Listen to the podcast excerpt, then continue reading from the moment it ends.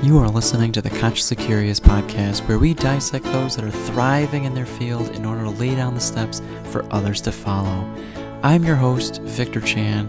This show is for those that don't know what they want to do in life or are simply just curious. If you know someone that would be perfect for the show or have a passion you want me to explore, please send it my way.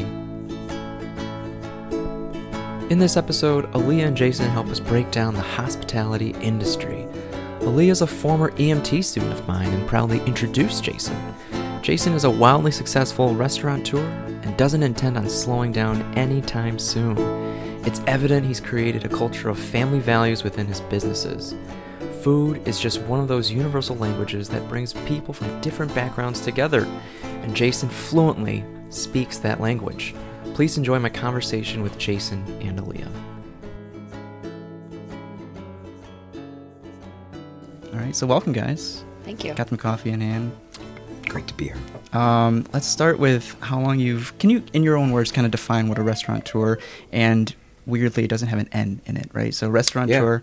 Um, what is what, it, what is it to you, and, and how long you've been doing it for? Oh, it's funny you should ask that. Yeah. Because uh, restaurateur and restaurant come from the same French word, and uh, it literally um, restaurants were invented literally in 1750 Okay. in Paris, France. Okay. And the, the word restaurant and the, the word restaurateur means restorative. Hmm. A place one would go to for uh, a restorative. Actually, at the time, was a, a consomme. Okay. So the first restaurant, this was after the war, uh, a lot of private chefs and service help uh, that lived in these residences after the war, they found themselves without jobs. So a lot of private chefs, in particular, two uh, brothers decided to open a little stand in a square in Paris. And uh, what they did is they sweated or they braised a bunch of uh, meats and vegetables into consomme. Hmm. And it was set up as a stall or a stand where people at the time, mostly female uh, customers, could go to because at the time everything was revolved around your digestive tract and your system. All the maladies and all the illnesses Oh, you got, and yeah, everything yeah. you contracted Sure. was because of your a sensitive uh, dietary tract. Okay. So what they did is they built up the, they developed this restorative salon where people could go to Oh. and purchase these consommes. So that was actually the first restaurant. It was called a, I believe it was called a restaurant salon, de salon. And they dropped the de salon, and then they added other items like uh, uh, salmon and pastries and other things. Sure, and so sure. restaurateur and uh, restaurant come from that word. And for me, uh, being a restaurateur means uh, being in the most competitive business with the highest failure rate. Uh, and parallel to that, uh, the business with the highest overhead and the smallest profit margin. So, really, being a restaurateur to me means uh, wearing about eight different hats because you have to be an accountant, you have to be Mm. a uh, graphic designer, you have to be a PR person, a marketing person, you have to be a plumber. Uh, you also have to consequently know uh, and have have done all the roles that uh, are in a restaurant. So you, Right. I was a bartender, I was a barback, Right. I was a busboy, I was a dishwasher, I was a waiter, I've, I was a food runner. I've Yeah. literally, I was a chef 30 years ago. So uh, I've literally done everything in a restaurant uh, that one can do in a restaurant. You were kind of born into it. I was. i it's literally in my blood. It's hereditary. My both my mother and my father were in the restaurant business. Yeah, even though they told you not to. They even gave you, Yeah. you know, menial tasks to do, like clean every little nook Sure. and cranny on the weekends and get paid five dollars for it. Yeah, each day. exactly. You know the story. Right. Um, but you know, you tell any eight-year-old kid nowadays, or forty-five years ago, you tell an eight-year-old kid not to do something, and that's exactly what they want to do. And I'm, Right. I'm guilty of that because I also think that any entrepreneur, but especially a restaurateur, uh, has a very, I would say, a rebellious or a defiant kind of uh, Yeah. mentality about themselves. Right. Otherwise, we'd all work in an office or do a nine to five that quote unquote normal people would do. Right, The right, day right, right. walkers. Because Right. they have, yeah, like the day walkers, exactly. She's, yeah, the civilians. Yes. Um, and as much as they didn't want you to do it, they kept having one foot in, right? So they, they had an art shop. Well, so Asian- my parents, you know, everything culminated to a moment where my parents really taught me one of the things that, and as Aaliyah knows, is I don't, I really don't ever try to preach or execute anything from opinion. It's always by example. That's the way I manage. Uh, that's the way I run a business. Is that you know I'm pretty much hands on. I like engaging with uh, mainline, right to the guests, as much as the bartenders, the servers, the hosts do. Um, so my parents really taught me a very valuable lesson early in life. Uh, that they said, okay, well, they're scratching their head. They said, well, we can tell him that we want him to be a doctor. We can tell him that we want him to be a lawyer, an attorney, or that we didn't work so hard to immigrate to this country uh, to provide a better life for you, uh, and then have you be in the restaurant business. Um, but they were really happy. They had a thriving, you know, my parents. If you think about it, back in the late '60s uh, to the mid '70s, when they opened all their restaurants and bars, my parents owned and operated an Irish pub, Yeah. a Jewish deli, and a Greek coffee shop. Wow. And so you have these two four foot five uh, Asian immigrants who barely speak the language. My mom was a chef. My dad was the bartender yeah, and manager. right, right. Um, and he's, you know, he was an accountant back in Hong Kong, so he did the books as well. Um, I had my two Asian parents uh, thriving in Andersonville at an Irish pub, uh, Lincoln Park, uh, they owned a Jewish deli, and Michigan and Wacker, uh, very close to where What? Aaliyah works. Fight My Club, yeah. parents owned a coffee shop that they bought from Pete Sianis, uh, who owned Billy Goat Tavern, Mm. and he owned a coffee. His brother owned a coffee shop at three three three Wacker. Wow. and so that's that's I, I was that's What- where I was a short order cook for my parents. Where do you where do you think how did they thrive? I mean, most most traditional immigrants keep to themselves, right? They they shy away Absolutely. From from Western you know culture. So what what about that neighborhood, Andersonville or whatever other neighborhood they were in? What what appealed to them? What did they it was or do they just love rising to the challenge or what was it? I don't know what uh, demographic. Oh, excuse You're me. good, which good. demographic this is going to appeal to, but I'm I'm going to use some graphic language. yeah, please do. Colorful. They had balls. Big balls. My parents have always, again, I think the common denominator that certainly trickled down to my DNA is uh, they had that spark, that entrepreneurial, rebellious, uh, what I like to, well, what they technically now call uh, innovative uh, disruption, or Yeah. disruptive innovation. Yeah. Like at the time, there was all these old school uh, Irish pubs in Mhm. Chicago. Andersonville, uh, which not a lot of people know, started out as a Swedish neighborhood, but then quickly became a very white Irish Catholic Mm. neighborhood. St. Gregory Church. Mhm. Uh, my parents uh, were a block, two blocks away from Temple Steel, which was all Irish uh, steel workers. Mhm. Across the street from St. Gregory Church in high school. Uh, I lived next door to the chief of police, whose name was Richard Tracy, and on the other side of my house was the chief, the fire police, the the fire department chief, Really? uh, Tim Garrity. Okay. And I lived next to the McMillans, the McMahons, Oh, the man. Nees, uh, the the McGordy's, the McGillicuddy's. It was all Irish.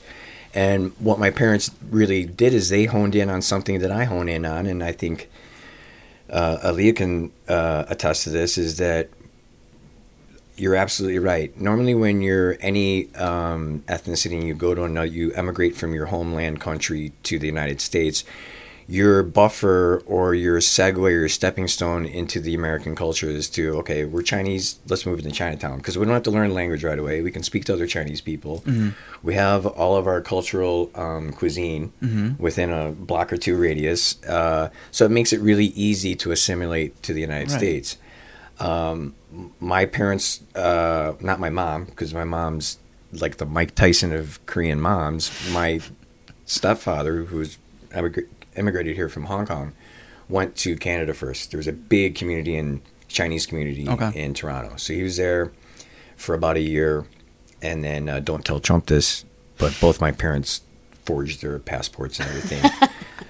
45 years ago because they could. There was no hologram. It was all signatures and Yeah. it was typed. So Yeah. they both, you know, came into this country illegally, Wow. essentially. And then found a means and a way after they were in the workforce here and started paying and- taxes and right, voted and all that. Then uh, they became contributing members of, uh, of society. And then they retroactively found a legal way to stay here. Mm-hmm. And that being said, my parents went the opposite direction. Rather than hide in the comfort zone of Koreatown uh, at the time, which was by Lawrence and Kimball, uh, or Chinatown, uh, my parents said, "Listen, there's a universal language. It's usually uh, food and music. Mm. Those two things usually bridge uh, the culture gap Yeah. between any two cultures, right? So my parents said, "Hey, even though we don't know the language, and uh, my mom's like, I'm a, you know, I know how to cook Korean food. Uh, what do I know about summer sausage sandwiches and corned beef and cabbage and." But there were recipes, Yeah. and the owners of the Irish pub showed my mom. They owned the they owned the pub. It was called McPartland's Pub, and uh, the woman uh, spent a lot of time teaching my mom all the recipes. My mom uh, honored those recipes, and you know the integrity and the brand that the former owners had built, and they wanted to capitalize on that, of course. But they did again. I can only imagine the conversations they had at night between each other. Like, "You're Chinese, I'm Korean. We just bought an Irish pub that was 40 years old. It's Yeah. crazy busy. We're gonna go broke." Right. Like I could imagine just the emotional stress, the financial stress, and just the things they must have worried about. Right. But it was a huge Payoff. uh, yeah. It was a it was a crazy crazy hit. My parents were busy for the minute they opened at 11:30 uh, until 2 a.m. every day for 11 years. They're pe- jam people packed. People didn't just embrace them. They it's my retirement uh, concept. Uh, it was an Irish pub. Right. My mom had hired all the attractive, hot Asian cocktail waitresses, waitresses and hostesses from Kon-Tiki Ports, Huh. uh, House of Ang, the Playboy Club. My my mom worked was a waitress at the Playboy Club. oh no way. Um, uh, Trader Vic's. Kon-Tiki Ports was the uh, Tony hot uh, in place uh, on Michigan Avenue at the Sheraton Hotel in the Mm. penthouse. So she brought all these Asian uh, waitresses and cocktail waitresses. Uh, she cooked all the food, but every day my mom would have one Asian special that she would put on the right. menu. So there was corned beef and cabbage on Sunday. There Yeah. was uh, fried perch right from Lake Michigan on Friday. There was spaghetti, homemade spaghetti on Wednesday, cheeseburgers on on uh, Tuesday, and every day, you know, there was this full menu, daily specials. But then my mom would make a Asian specialty, way. and so it, the place was up for grabs every night. It was four deep at the bar, busy from open to close. Uh, it was it was crazy. It was also at the height of, you know, my parents took this bar over in 1971, so from 71 to literally 83 Yeah. my parents I, I can't even thrive isn't a big enough word they were Wow. balls to the wall every day Well, I want, it was pretty risky though, putting corned beef and kimchi. yeah but people exactly people dug. You know, well look they- at all the restaurants now like kimski and Yeah, uh, yeah. And and parachute uh, even the the Mexican, Mm-hmm. uh, the, the the Korean Mexican joints. sure Yeah. Like I the have a- sushi burritos. Yeah, too. yeah, those, exactly. you know. Yeah. i'm saving my korean hybrid concept Oh, okay.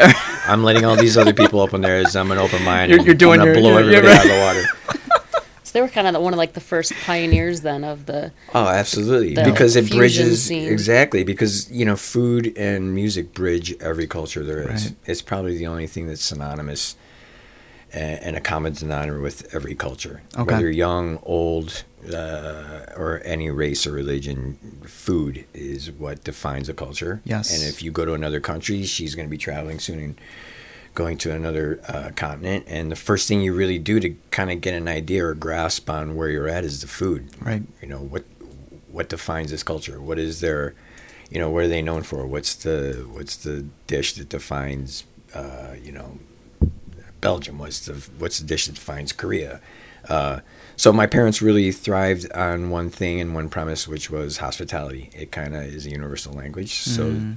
it's not what you say because they didn't know a lot of english but it was the way they uh, took care of people and it, that spoke to people. All their guests and all their customers felt the way they felt it in my mom's food.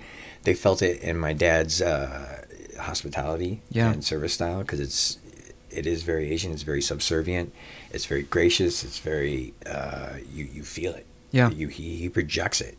Uh, my dad uh, I get a lot of my inspirational, motivational, uh, how do I say, DNA from my father. Okay. I get uh, the fiery side, spicy side from my your mom. mom. Yeah, so they had big balls, huge. um, but they still wanted you to take the traditional like educational route. Yeah. Could they not? They didn't. s- I mean, how about these days? Have they like, oh, Jason made it on his own. Like he did his carved his own path, and I don't want to. We could speak.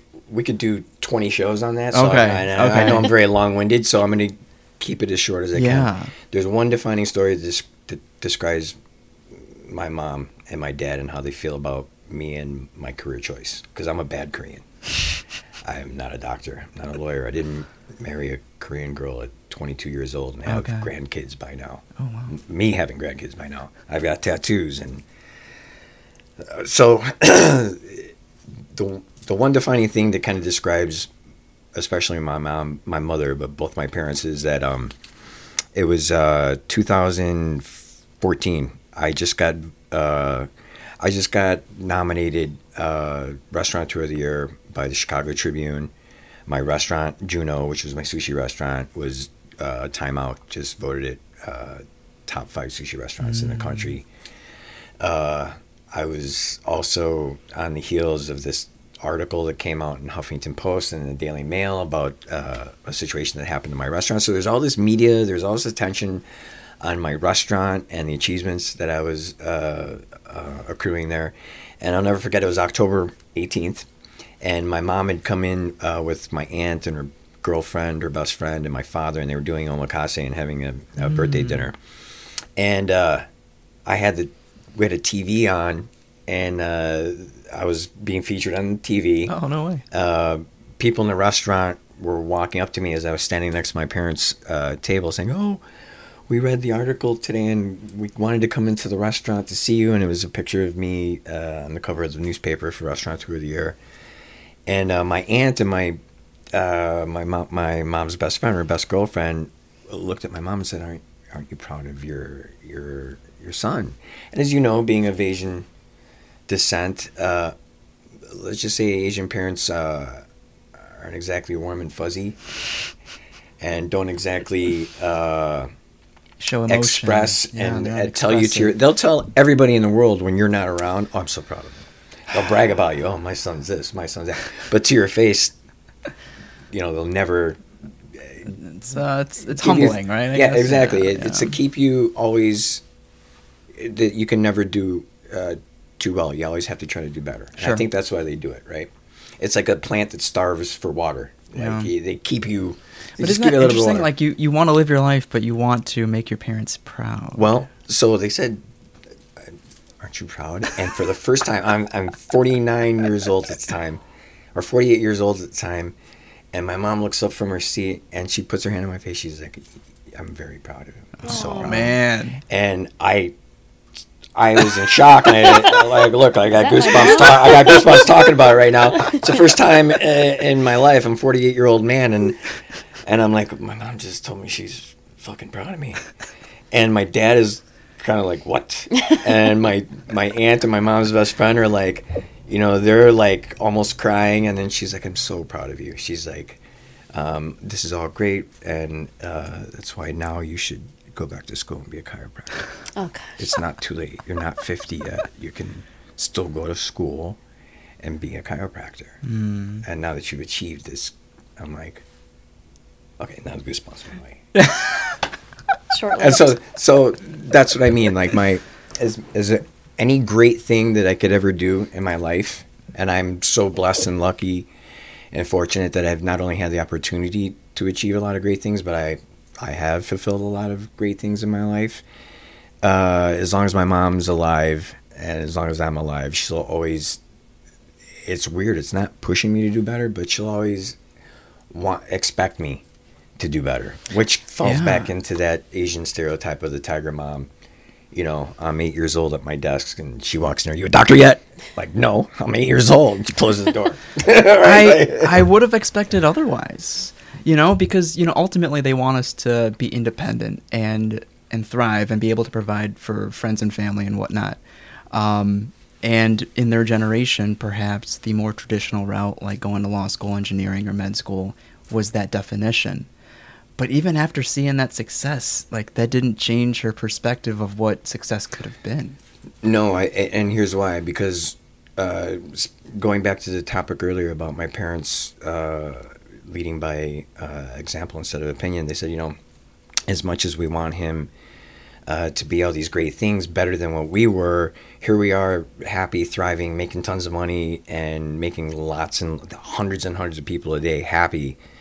And uh, not only is that a livelihood, we're we're crushing it. We're really providing a more than a, a better life for ourselves. Um, my parents decided, well, we got to sell the bar, we got to sell the restaurants uh, and the coffee shop, and we got to do something and show our son, because I'm an only child, show him by example that okay, uh, if we can do it, then you can do it. So then, my parents, literally uh, at the time, I think they probably were in their late 30s, walked away from cash every day, three businesses, cash flow, uh, investments, uh, the whole nine yards. Uh, they own real estate. They're like, uh, fuck it, let's just let's try something new. So my parents signed a 25 year lease on Michigan Avenue uh, in a galleria of retail shops, which is now Nordstrom's.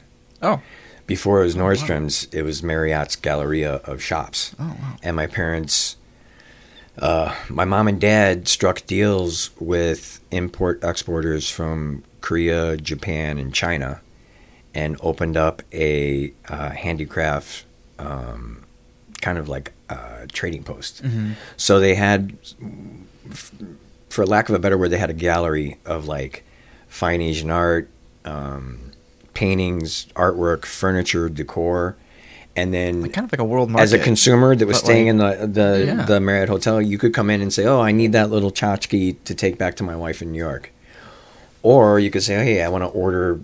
Uh, I'm a designer. I'm in town for the the design convention, and I want to buy uh, wherever that factory or that art uh, factory is in China that made uh, that piece of ivory and those." You know those immaculate uh, pieces of furniture. I want to order Yeah. All those and have them shipped to the Wow. client wherever. So my parents did that for 25 years. Okay. Yeah, and they crushed it. But then they retired when their lease was up after 25 years. Uh, they decided to retire and move to North Carolina so that my mom could golf uh, every day. Whoa. But uh, That's cool. yeah, two things two things happened. Uh, two things happened. Uh, they were retired for all of maybe 45 days before they went nuts. And they bought a burger franchise in Charlotte. And my mom was flipping burgers, and my dad was working the counter. and then I got married, and they assumed, holy crap, he finally did it. He's 38 years old. He got married. Let's pack up and move back to Chicago. Okay. Because he's going to have a mess of kids, and I'm going to be babysitting and, and taking kids to the park. And so they moved back to Chicago, and then I got divorced Oh no. a year later. So, yeah, I'm a huge, I'm a bad Korean. I'm huge disappointed. Man. you're, you're carving your own path. That's what you're doing. That's exactly what I'm doing. That's what you're doing. I'm a one off. Um, yeah. So, but during as a child, you would always kind of sneak downstairs and and kind of watch what your what what your parents were doing. Absolutely. And and then when they were when people weren't around, you would pretend. You would pretend to be behind the bar or pretend to to cook and whatnot. Yeah. So what? And you you actually went to culinary school, right? So no, I did not. I lied to my parents. Oh, that was a lie. Yeah, I lied to my parents and I apprenticed at the L'Escargot. Les Cargo That's the what it Allerton was. Hotel. Okay. Yeah, because back then, uh, no one hired. The equivalent right now is her and I interviewing someone and say, "Oh, I went to bartending school." Oh, great! You wouldn't. You would never hire someone Was for bartending school, right? um, back then, no one would hire anybody uh, at a restaurant to be a cook. You Okay. Had to, you, I would. Hey, you worked for Victor Chan for for four years as his line cook, sous chef, chef de partie, Oh, or okay, okay. garde manger, whatever station it was you worked and worked your way up to uh, until you became sous chef. Uh, then you would then you could say, okay, I'm going to go to any restaurant now and and and apply for a job because I apprenticed with a certain chef. So that was the path that I was certainly following. So I uh, did that for two years, and then I went into the front of the house. I started waiting because I need to make money. I was So, making three you- can three dollars and five cents Re- an hour. retell that story when you were at your your buddy's house, the busboy's house. Yeah, I uh, L'Escargot had a Christmas party. I was there for uh, six months, uh, a year and six months, and I went to a Christmas party. It was a staff Christmas party, and it was uh, a waiter who lived uh, by Addison and Halsted. Okay. Him and his husband had a Christmas party, and I I went with one of the busboys who was my buddy. We used to smoke a lot of pot together, and uh, I go to the party, and there it, I was gobsmacked. I walked in, and this apartment was like nicer than any apartment I'd ever seen.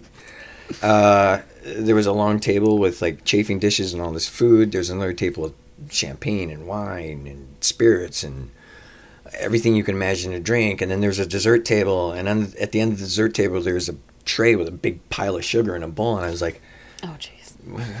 what is I don't get that. And the bus Isaac, my friend who was the busboy, was like, that's cocaine. And I was like, what? I'm like, that, I go, how much cocaine is that? He's like, it's a shit ton. I'm like, yeah, well, I can see that. How much do you think that costs? He's like, I don't know, two thousand dollars maybe. Oh, gosh. And I looked at him and I said, well, uh, you know, I've been in the kitchen for the last year and a half. I make three dollars and five cents an hour. Uh, I made four hundred dollars pre-tax every two weeks. Wow. Um, and so I scratched my head and I said, well, how much do these guys make a night? And this is 1984. Hmm. So you have to understand the, uh, you have to understand the, the rate of uh, at the time. What the was, income, was there? What was minimum wage? It was three dollars and five cents. Huh. So the waiters are making two to three hundred dollars a night, What? and I I started crying. I'm a crier. I started crying, and I said, "Wait a minute. Uh, What they make in a Friday or Saturday night, or in the, both those nights, is what I essentially make in two weeks." And I, you have to understand, back then, and I'm not throwing anybody under the bus because everybody Sure. from my era at that time, I worked probably 12 to 16 hours a day, but I only got paid eight because that you were apprenticing. I, yeah, so that was the it. that was a price you paid, not getting paid for the extra four to six hours because I had one. I had the best. I had the the only four star French chef in Chicago. Okay. Uh, teaching me how to uh, make sauces and teaching me how to work in a kitchen, teaching me how to Mm-hmm. plate desserts. And you know, I started out at pantry working Mm-hmm. in garde manger, just making salads and and plating desserts, which at the time was nothing. You you know, you just put the the garnish and you put the dish on the plate, and then you move up and they teach you how to they teach you how to burn pans and they teach you how to make sauces. And so I was on a track, but unlike most people uh, in the culinary profession, in the back of the house, uh, no matter what happens, you you you stay on course and you you do whatever you have to do. But for me, uh, I quickly realized that my forte and what I was really good at was engaging with people, Interesting. engaging with guests, uh, not stuck back in the kitchen with my head down. Yeah, I was I was gonna ask if if money wasn't an issue, if you would have stuck around in the back. uh, shy of yeah. uh, trying to supply that bowl of sugar to the server that I went to uh, for the party. That would have been the only other option. I wouldn't have had to work. Uh, but yeah, that's I. You know, I think passion points to a purpose. I've always there's always been a passion for me, and good or bad or ugly uh, or whatever possession position it is like you know i want to make a jump into the hotel business because it's still hospitality it's not food and beverage based so much but it's still hospitality. So at 53 years old now you know i've kind of hit a existential moment of crisis in my life or a midlife crisis but as a, not in life but as it pertains to my profession i've been doing this for 35 years. Mm. So I said, what do I want to do for the next 20, 25 years? Can I, and she knows this, can I kiss babies and shake hands and make everybody feel warm and fuzzy when they come into a dining room and be on my feet in a suit, uh, you know, uh, being the face of a place? Absolutely. Uh, I have endless and boundless energy to do that because it's my nature and who I am, and it's part of what I love to do. But I think now I'm at a point in my life where I want to do what I want to do instead of what I have to do, and I've always had that mentality, which is why I got in the restaurant business to Right, begin right, with. right. So at this juncture, it's like, okay, what do I do next? I'm gonna try to do some things where I pull the strings, and I'm like a lot of other chefs and operators. I'm gonna try to be hands off and uh, do more execution, getting it set up, but then hiring and placing the right people uh, Consulting with then. me. Right. Well, consulting, and then also, you know, I started my own group, my own hospitality group. I've done consulting for the last 10 months and opened two restaurants, but the next phase for me is to go into a property uh, like a food hall or a hotel lobby or something of that nature, an office building, and do a very small uh, kiosk or stand oh. Uh, that does QSR, quick service, or fast food, or casual fast food, um, and start off with that because I want to kind of, well, I want to make money. Yeah. At the end of the day, Uh, yeah. and really, right now, with all the things that are looming in the near future for Chicago, but uh, the country as a whole, like there definitely is some sort of recession. If there isn't, there's a fear of recession, which is going to pull back uh, the purse strings on a lot of the consumers. And so I want to do something that's more in the lines of like Big Star, uh, quick, yeah. just uh, Quality quick. Yeah, under fifteen bucks, Mhm. quality comfort food. Yeah. Yeah. Um, so you both can kind of answer this question, but when kind of Bernie said that you have a template when setting up shops. Yeah. But when when clients um, come in, not clients, but like customers, customers and clients, um, when they come in at the front of the house, you're everyone from the waiters, the busboys, the hostess, even the operator. You're a face. You're you're the face of their home. This is your home essentially. You're welcoming people into your home. So how do you create an immersive experience? Because I, I I have a feeling that that's what you're trying to create, not just a place to eat, right? So what goes through you your can go- head? You can go anywhere to Right? eat, really. Yeah. I remember So- I'm gonna let Jason would always it. kind of talk about that people can go get food anywhere. Mm. It's not they'll remember good food, they'll they'll go back for that food, but what they really remember is the experience going in. Mhm. Um, so whether it is the bartender or the busser, whoever they are interacting with, every positive interaction and like if they if you remember someone coming in for the second time, or if you just kind of go out of your way to go that extra step of like recommending something that you think that they would really like or giving like a free little sample of a wine or something they remember that and they come back for you not for the food and that's what jason has been so good at and it's been fun watching him when we did work together was just all these people that would keep coming back to see to see him and to see the the, the venue and kind of the whole um, experience that goes with it and not just the the food itself Yeah, there's there's a pulse almost, and it's palpable. Absolutely. Now, how do you go about finding um, coworkers that thrive and care as much as you care? Well, I'll answer the first question and this, uh, Yeah. the latter. Um, Ali's a great example because she was Mhm. the first person I hired. Oh, wow. Oh. And I never, like a lot of, and it's no big secret because not doing anything that is is uh, groundbreaking or or breaking the mold or innovative and new. I rarely ever go. You know, a resume is what gets you in front of a person. But then once that person's in front of you, you kind of have to got, you have to feel like you said it, it, it's there's something inherent in people. I call it the dysfunctional gene. She has it, I have it.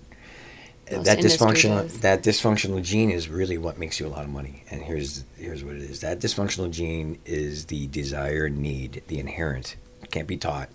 That you get more pleasure, that you love pleasing people, and you get more pleasure from pleasing other people. Sometimes even more than yourself Mhm. um, for the ones that really do it on a high level, you're almost selfless. Like you only get pleasure when you see other people uh, Happy. happy. Yeah.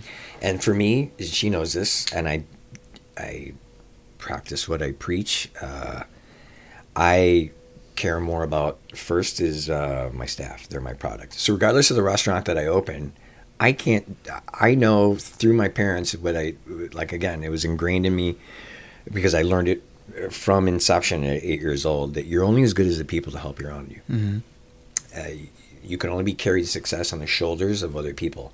There isn't one single person, not Michael Jordan, uh, not uh, anybody that's achieved any great thing in their life has ever gotten there by themselves. There is always people behind the uh, in the background. There's people that weren't on TV. There's always people, you know, whether it was coaches and teachers and uh, so I really, I really believe that it's one of the things that I project. And when I'm sitting in front of someone, you get a feeling And usually that feeling uh, is a projection of energy. And I usually go off that. And then you kind of ask the right questions because it's not who you hire, hire it's it's how you hire. Oh. And I like to, for me, it's like moth to flame. Like, why do moths uh, attract themselves to a flame? Is it because it's a bright light and it's a conditioned response? No, because it's warmth. So I kind of try to pick up on an energy that's on warmth. Like, are we attracting each other because I'm a light and she's a light and we both see that light? Absolutely. Um, so for me, I think you really have to read a person's energy and what you spoke on earlier about it being palpable. Yeah, like here's the thing: it, what can't be taught is that everybody can forget what they ate, what they drank. Everybody can forget the dining room that they saw, but they'll never ever forget the way you made them feel.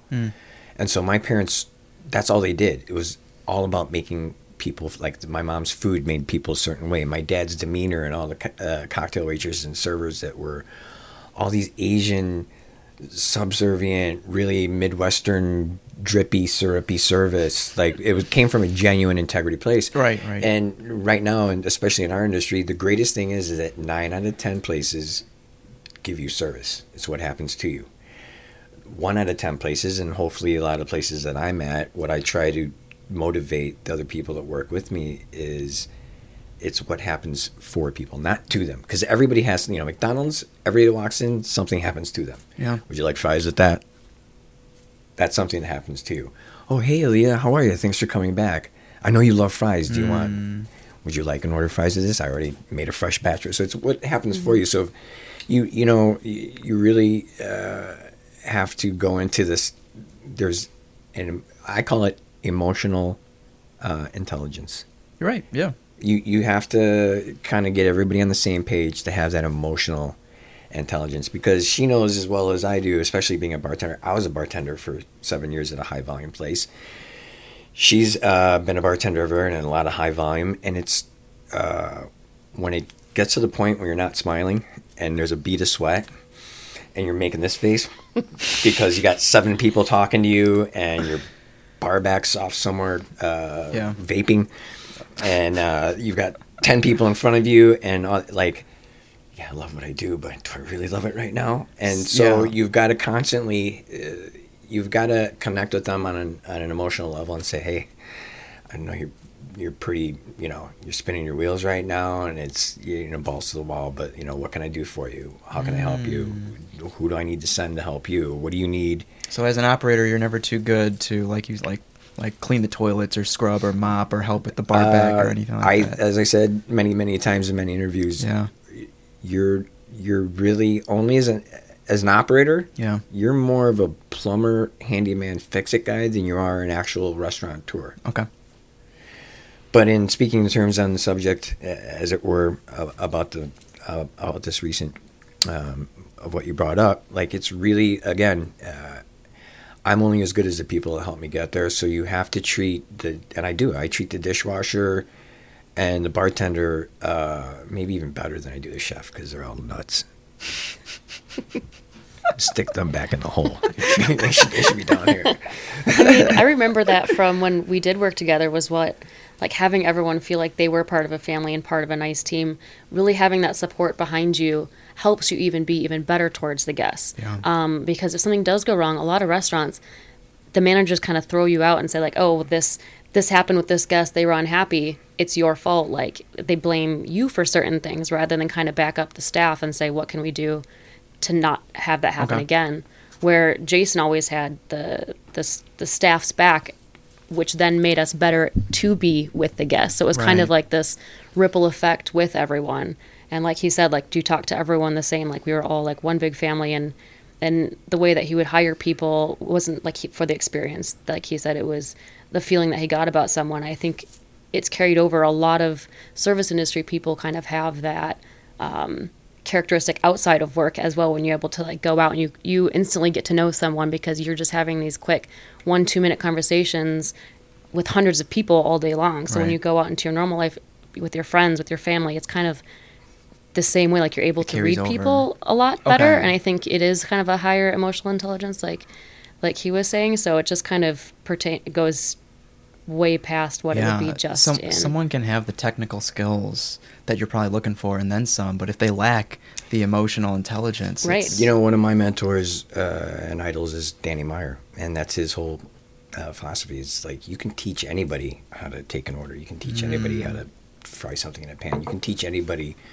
uh, to serve, uh, be a server, uh, be a bartender. You can teach all that. That's just skill Yeah. that you can teach. But what you can't teach is hospitality. You can't teach someone to have that gene that says, "I no matter what, I want to help this person." Uh, good, bad, or ugly. And you know, for me, while we're on the subject, like it, it's it's very hard for me uh, to ever imagine that I'll ever have more than three restaurants.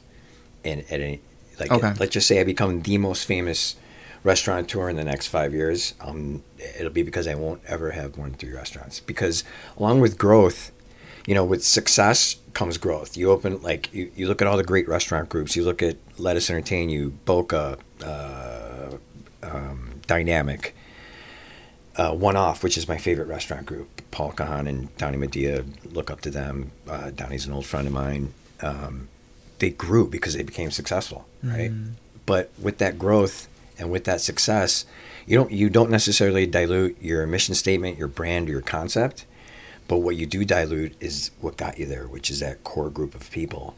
Uh, you can't retain, you can't keep, because as you grow, you need more staff. As you grow, you need more managers. As you grow, you need a larger personnel outlay.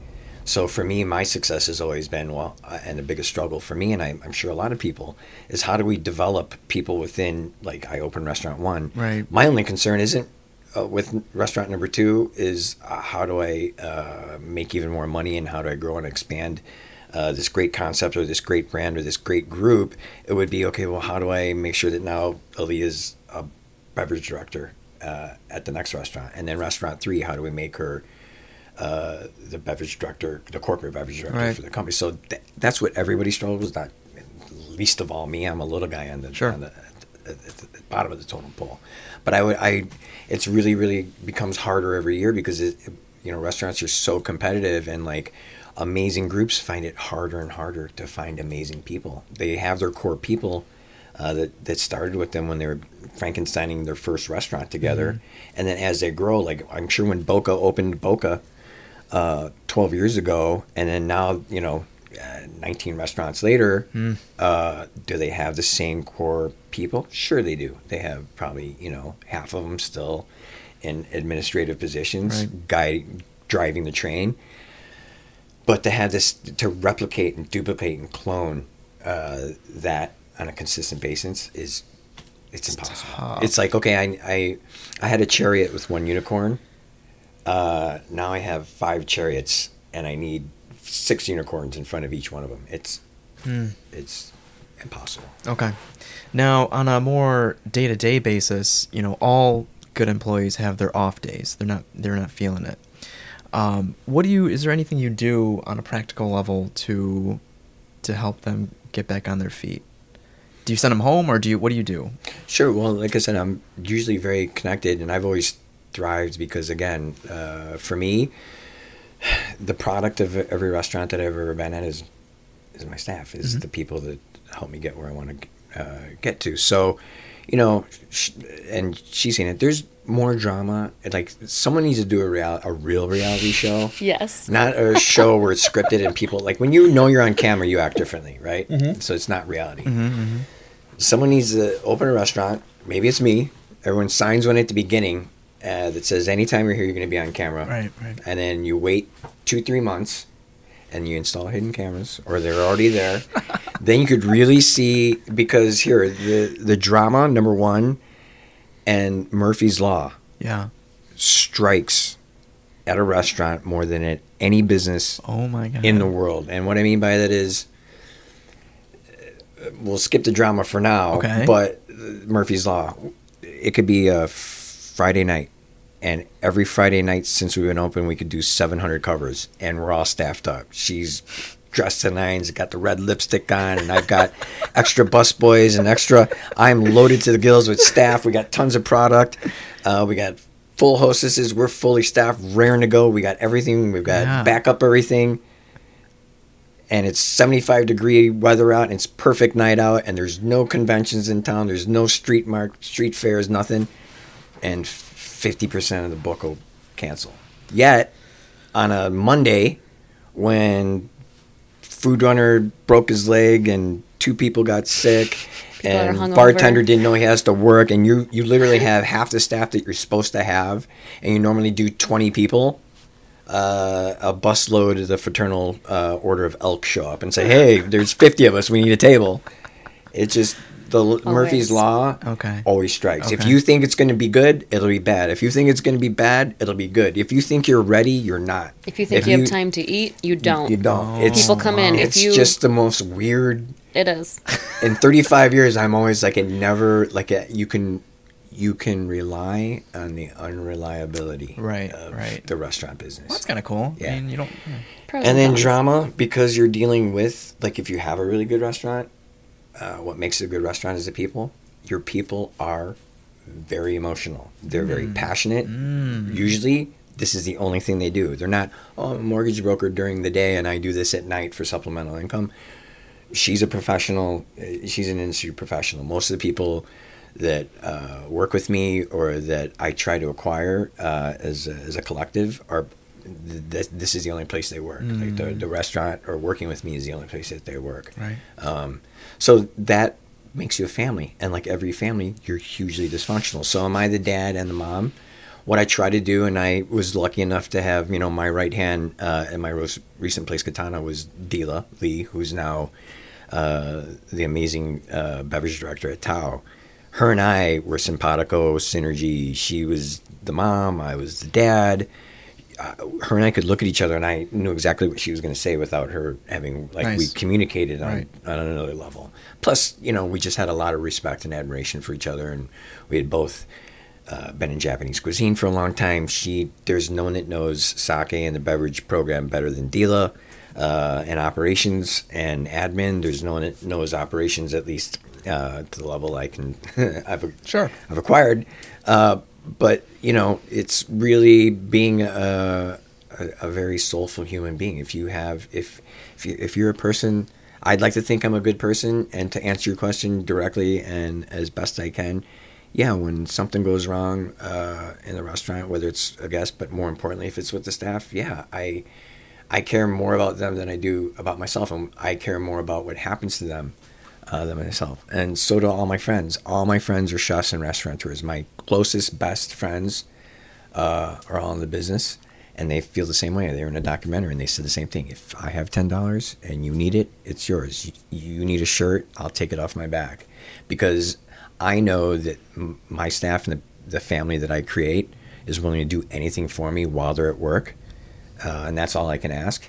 So because they do that to me, I owe it to them uh, for everything else. Yeah, you work for them. Absolutely. essentially. It essentially, I do. Like the very first day uh, we had our s- staff meeting and training, it was really about like how do I make this place that we're gonna all live in for the next few years, five years, ten years, whatever it is. How do I make this place the most productive for you so that you're happy? Because if they're happy, then they're gonna make the guests happy. Exactly. Exactly. Um, so, do you guys do like a, a huddle before shift and things like that? Everybody does uh, pre-shift. You, sometimes they only do it on busy nights or on Friday, Saturday. We did it every night, and I make Oh. it a very integral part of the day. It's it's literally sets the tone, the pace, and the more important, the attitude yeah. Uh, for the night. Yeah, you have a way with words, right? So I, I can only imagine what they're what they're like. It was always you very, know? uh, very motivational. It wasn't even just about. A lot of times, your pre-shift at work is saying what the specials are, just kind of going over like Yeah. the, the, the mechanics of it. But his was always kind of like this uplifting speech that got everyone. You could come in there being like, "Oh God, like I just had, you know, broke up with my boyfriend or whatever." But you go into work and he has this speech like, "Okay, yep, let's do this." And everyone's on the same page, and it kind of brings this like cohesive team energy to it and ready to start. Um, rather than just kind of knowing about the little specials and everything like that. Like that doesn't matter at the end. It is Right. about um, how everyone's feeling because that definitely people can feel that and guests can feel that. Right. And so he had definitely a great way of kind of starting that off, and it was always the the Jason motivational uh, speech for our, our pre shifts. And you can't really do that if you had more than three places. No, you can't. Yeah, you're Unless only... one's a breakfast place, one's a lunch unless place. you Oh, can, yeah, and unless you can clone or find someone uh, that's a subordinate that can uh, literally replicate Right. uh, your message and your voice and what you're trying to, which is certainly possible, absolutely. Because, like I said, I'm, you know, as much as my mom would think I'm special, I don't think I'm that special. But I, in the restaurant world, there is this. I, I think there is a formula to success, and it's really connecting with people on a deeper level. And you do it through food and the experience, and How do you keep that though? Like one of the things I've always wondered about you is so you've been in this for so long, and it does get like hard every day. You it k- kind of can be the same thing. It's it's you're going in and you have to kind of leave everything at the door and become um, a- like a better version of yourself just for those eight ten hours, however you're doing it. And like for you to do it for so long and not necessarily burn out, where burnout is huge in the industry. You do this Yeah. for a couple years and all these interactions like take a toll on you because Sure. you're giving so much of yourself that you don't take care of your own self a lot. Like you leave just feeling drained on some on some occasions. Um, and so for him to be doing this for this long and still be able to go in every day and have such like a positive attitude and remember people and kind of keep that outlook like how do you keep that kind of passion behind it and say like today i'm, I'm still going to be this person rather than kind of like oh god i'm so tired now from doing this Thanks for asking that question because um, that's really close to my heart, and it's really you're, you're basically asking me to identify uh, who I am. You know, there's two things that I'm really super passionate about aside from my closest five best friends and my family. Uh, it's what I do because you always equate what you do f- to who you are. It's what defines you. So for me, it's you know the hospitality business and martial arts. So martial arts is a huge key because nobody realizes how primal or primitive, but also essential it is to first thing in the morning punch or kick something Mm. because you kind of release any frustrations you were carrying 12 to 24 hours prior. You also, whenever you work out and you do the type of workout that I do in martial arts, you release serotonin, dopamine, uh, adrenaline, and uh, endorphins, right? So you're already having these mood enhancers, natural uh, mood enhancers, right? I drink tequila at night, and that's a huge. That's that's no secret. let me guess fortaleza Uh, There you go. she knows me. Uh, so I'm doing these things that uh, you look as a, I'm a son, uh, I'm a uh, employer, I'm a partner, I'm things to so many different. I'm a sensei, I'm a student, I'm so many things, and especially in the restaurant business, you're constantly this wheel, like one of those. Uh, those windmills or a water wheel, you're constantly emitting what we do for a living. We have to make everybody happy all the time. So we're giving part of ourselves to our guests, to our coworkers, to our family, to our friends, to everybody. So you have to do one thing, uh, maybe one hour a day, that's giving back to yourself uh, positively. Number two, you're hitting and punching something, which is great therapy because you don't hold it in, you let it out. Uh, and then uh, thirdly, you're releasing all these natural mood enhancers in your body, which really kind of keep me happy. And happy's, you know, it's uh, not a destination; it's the journey there. I'm happy every day. I decide to be happy. Yeah. Secondly, uh, besides martial arts, hospitality, the hospitality business. Like, how do I keep myself so inspirational? Well, the best way to be inspiring is to be inspired. So every day I scour the internet and I read books and I look to mentors and I look uh, to famous people who are uh, achieved great, amazing things, whether it's athletically or politically or celebrity. And you know, it's a it's basically it's a give and take and it's something that's reciprocal. Like when I am inspired by something. I take from that and say, okay, well, I'm going to use this to inspire my staff or my students or myself. Yeah. Um, you know, I like to consider myself uh, like Hawaii. I'm 82 degrees and sunny every Oh, day. hey. But you know, even in Hawaii, there's that one or two weeks where it gets cloudy and rainy. Right? yeah. I'm human. I I can when you when you're it, it's. Don't ask me how I know this, but it's like being on ecstasy. Like you're high, and then you you'll have a low once you're that high, right? Yeah, it's hard, yeah. It's hard to stay that high. Mm-hmm. So when I do uh, at times hit a low, I self audit myself and say, well, why am I feeling this way, and what can I do to kind of re-inspire myself? And because a lot of things in this world right now, like I don't watch the world news. I used to watch, get, make a cup of coffee and watch the world news. It's like Armageddon, like Yeah. seven plane crashes, uh, eight shark attacks, uh, Trump, uh, all this stuff that's really depressing and can pull you down and weigh on your soul as a human being. Like we become so uh, desensitized to things, and like you said, what's what's burnout? Burnout is really being unsensitive to daily negativity, right? And that's Yeah. what burns you out. It's not the positive. You never get burnt out from doing what you love, Yeah. right? Right. Otherwise, uh, triathletes would uh, give up after the first triathlon, right? Right. So you get burnt out on the negativity, and so for me, I try not to. I, I'll I can see it and accept it, but I won't absorb it. Okay. And then when it comes to work, if I really put it into perspective for a lot of the uh, people that work with me, that hey, you know, you're like a ship, and in this whole day of 24 hours, you don't have to be here for six hours or seven hours. So you know, don't let anything permeate. You're an iron ship. If there's one little tiny hole, the ocean gets into that ship and it sinks. So you know, uh, it just doesn't apply to restaurants. Your business, anybody's business. While you're at work, our work is to make people happy, Hmm. to to so that they can receive pleasure for the time that they're there. Which means you have to smile, you have to project happiness, you have to project the uh, the total experience. Right. Right. Um, in the is it common to have insurance in the restaurant in- industry? It wasn't until recently, Yeah. but you know, it it becomes harder and harder on both sides. Yeah. Um, you know, in California, when I was uh, spent some time on the West Coast for six months, a lot of restaurants actually put it on the bill. Would you like to uh, donate two percent Oh. of the bill to help our health fund for our employees? Some people get appalled. Well, in the Midwest, they get appalled by that. Not so much in the West Coast because it's a thing now and it's become normalized. Uh, but yeah, so uh, I'll give you an example. Um, Brendan Sodikoff from Hogsalt, um, after my uh, health battle, uh, helped me out with insurance out of his own pocket because I didn't have health Right. insurance. And at the time, just pre Obamacare, uh, I had a pre existing condition which made uh, health insurance is virtually impossible, healthcare is virtually impossible, or very, very expensive. And if not been for his help monetarily, I wouldn't have been able to have insurance, right? Despite how much money I made, it's it was a fixed cost that was surmountable. So uh, as we've moved on, you know, the whole debate politically, and it's part of uh, it's a big topic in in politics and our culture right now is you know our healthcare plan and our healthcare system.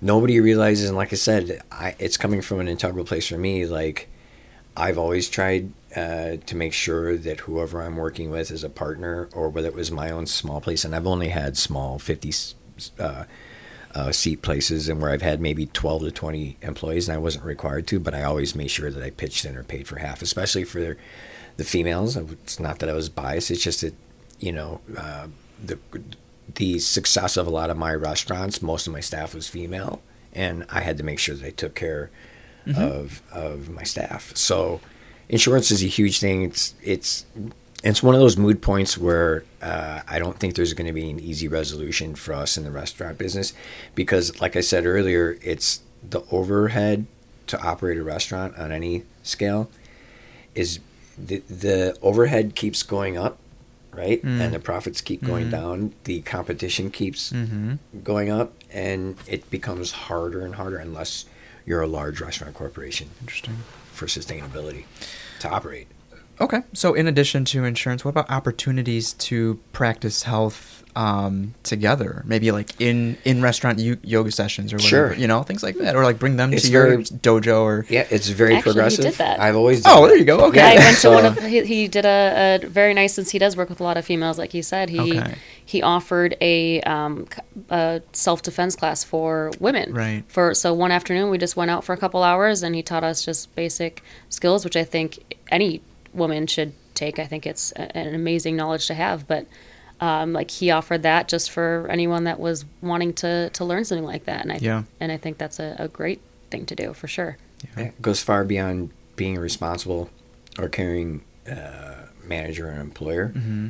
It's you know they all show up for work and did everything I asked them to do, and it was in River North at a time where people were getting mugged and raped and sexually assaulted and and battered and attacked. So uh, you know, there's a couple a couple incidences happened in River North, uh, two blocks away from the restaurant, and so I said, you know, I should do a sexual assault class. Uh, after she left, I uh, did a active shooter uh, class with CPR and all that stuff because who knows? Like, n- you know, now everybody's a target. Mm-hmm. Um, before it was like the elderly and women. Now it's it can happen anywhere. Any neighborhood, Uh, anywhere. yeah, exactly. And it's it's beyond person to person assault. It's now you know mass shootings, and it's usually in places where people uh, congregate. Mm-hmm.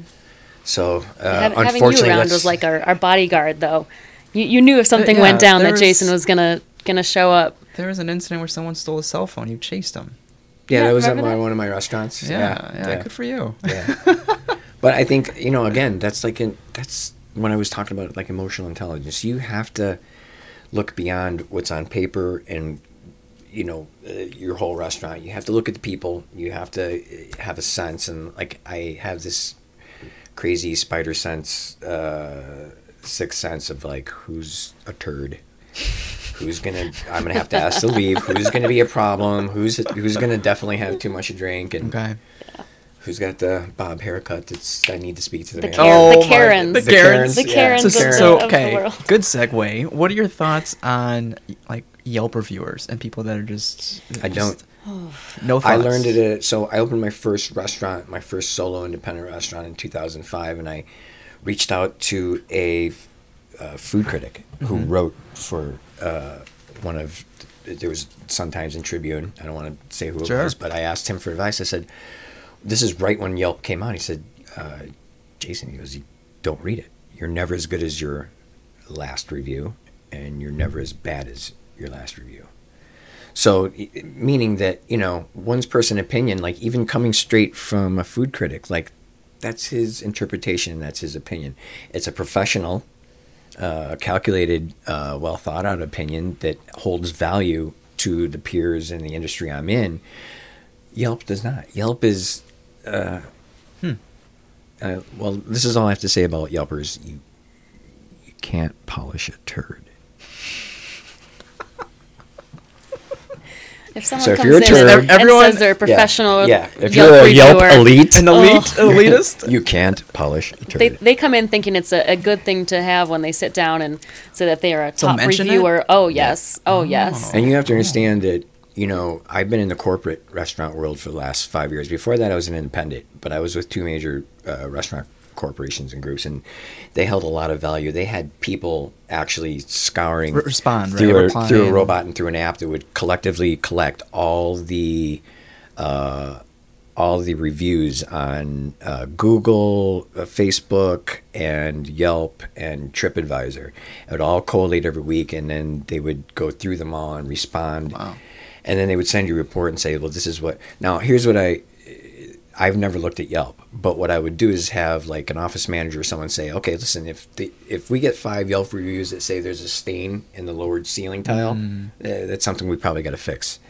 If they say, "Oh, I came here seven times in a row and I asked for uh, 1942 and they didn't have it," then that I get. Sure. But Yeah, overall, just to be I don't even. I've never in in 25 years of my own restaurants, I've never looked at one Yelp review for my restaurant for my page ever. Okay. Just totally disregarded. For me, I'm old school, so the review that comes out from Phil Vettel or uh, online with like uh, uh, Chicago Magazine or Chicago Social, things of that nature, like editorial stuff, absolutely, because I'm old school, because that sticks around. It's sitting in people's waiting rooms and offices, and and people read it, and it's there for it's kind of there Right, in right. perpetuity.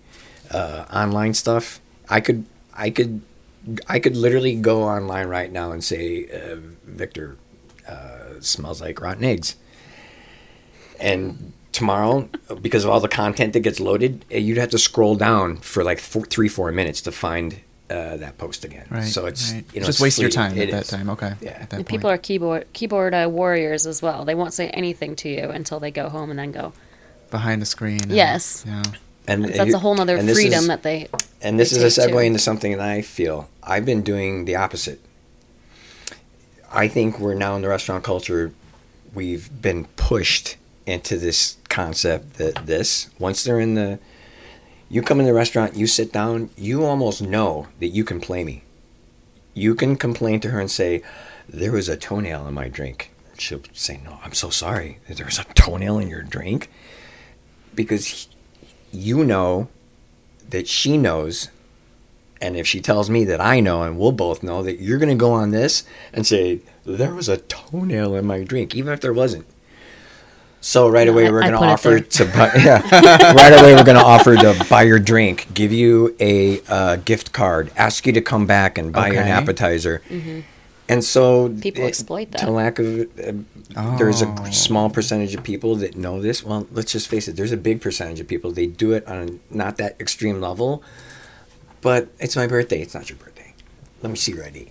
it's not your birthday because they're going to get a free dessert. And so they try to tie in them outing you or putting you on blast, so to speak, on social media or on a review. Mm-hmm. And for me, here's the funniest thing Yeah.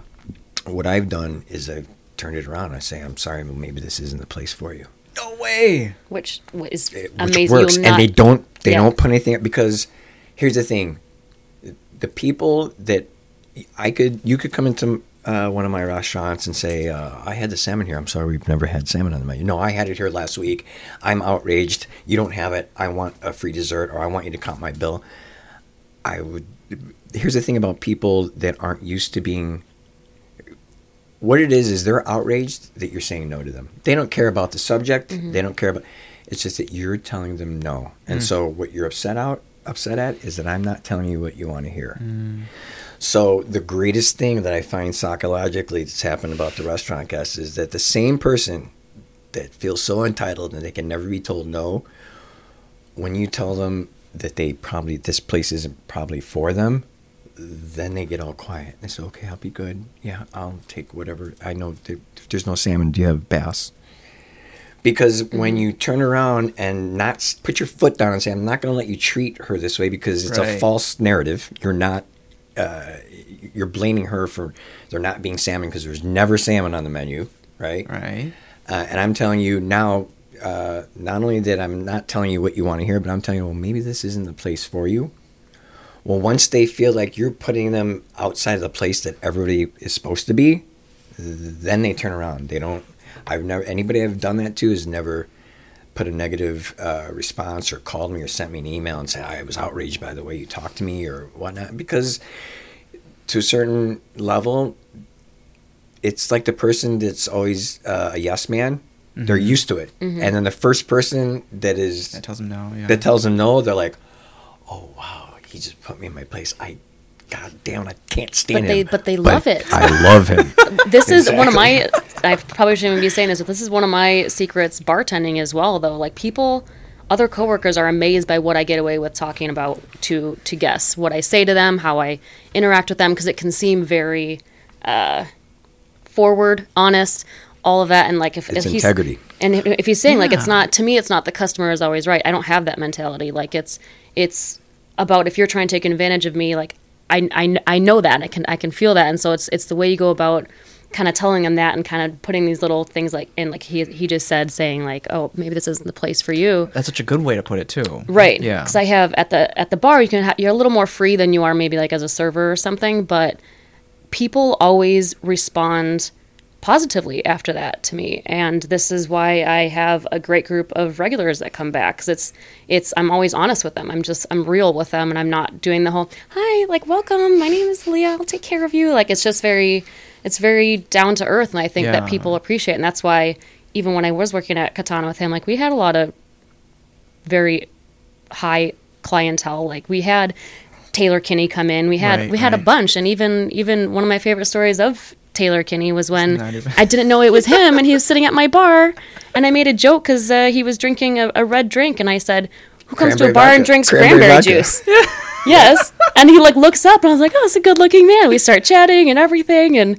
Uh, he ends up meeting the rest of his uh, party and they go to a table. But afterwards, someone came up to me and was like, You know who we were just talking to, right? I'm like, No, I had no idea. Taylor Kinney. So I Googled it. I was like, Oh, God, I'm an idiot. Um, anyways, he kept coming back. And anytime he would come back, he'd come and sit at the bar with me for a little bit and we'd Yeah. chat. And he even came in on my last day there.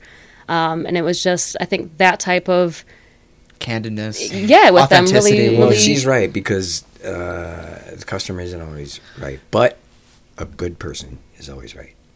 Okay. So I you like have to that. read every guest. You have to read every customer. And you, Mhm. I'm sorry, uh, you know, the person that walks up to you like this with their video on is like, "I want a free dessert because Get out uh, here. yeah, I've had that. Exactly. Yeah, I've had people video me before. Yeah. What? Yeah. Exactly. Complain It's- to managers, threaten to send it to corporate for for things as silly as I wasn't making their mimosa fast enough because there was 20 people in front of them ordering. Like that kind of stuff. Like Okay. it's people try to get away with a lot of stuff. Mm-hmm. Yeah, this is a blessing and a curse. It Yeah. drives business into a restaurant. It Right. shows uh, people that have never been to the restaurant the lifestyle uh, personally of what we're doing in our own lifestyle or what's, what's happening at the restaurant.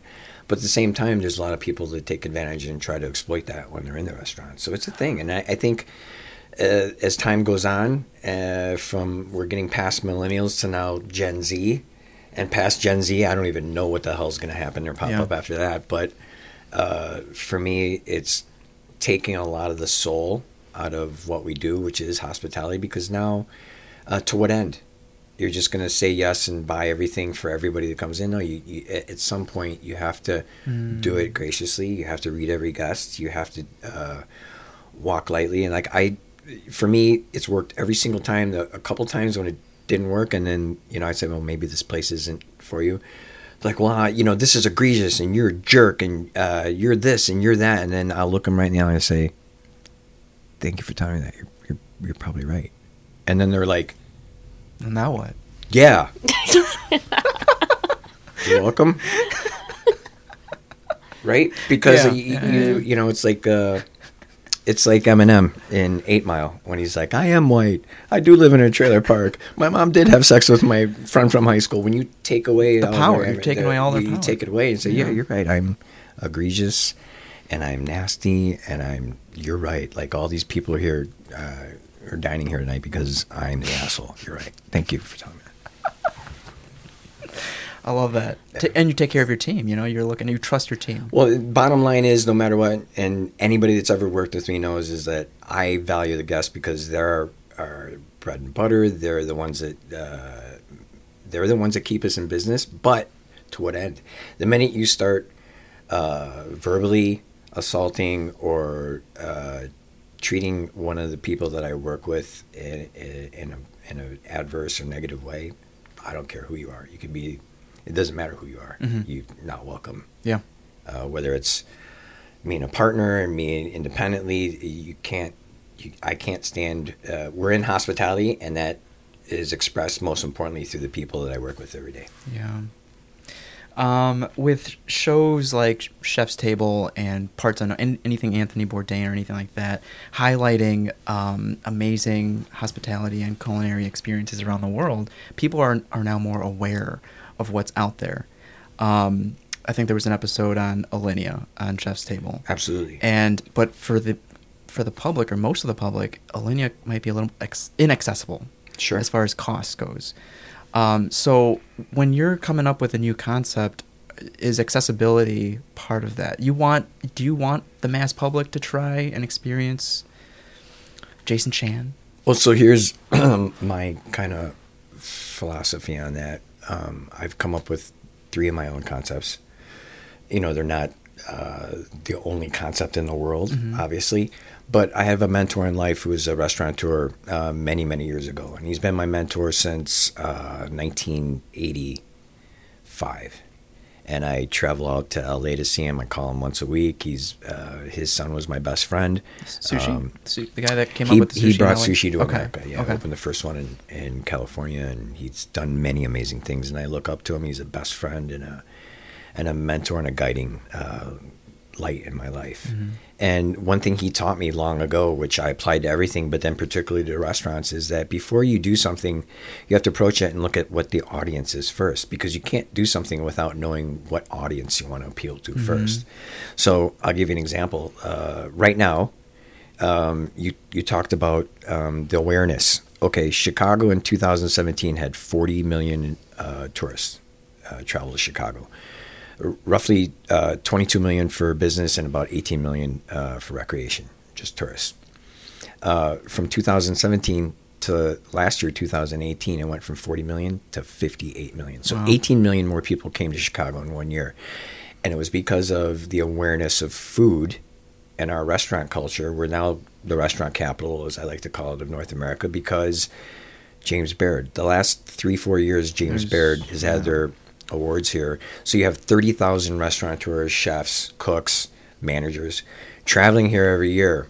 They eat and dine everywhere for the five days that they're here. Then they go back to their respective cities and they talk about the amazing experience that they had at Girl and the Goat, at Flight Club, at Katana, at Alinea, at everywhere. And they go back and this inspires and uh, basically ignites something in everybody in that industry in their town and then they want to travel work or visit chicago to experience the food scene here.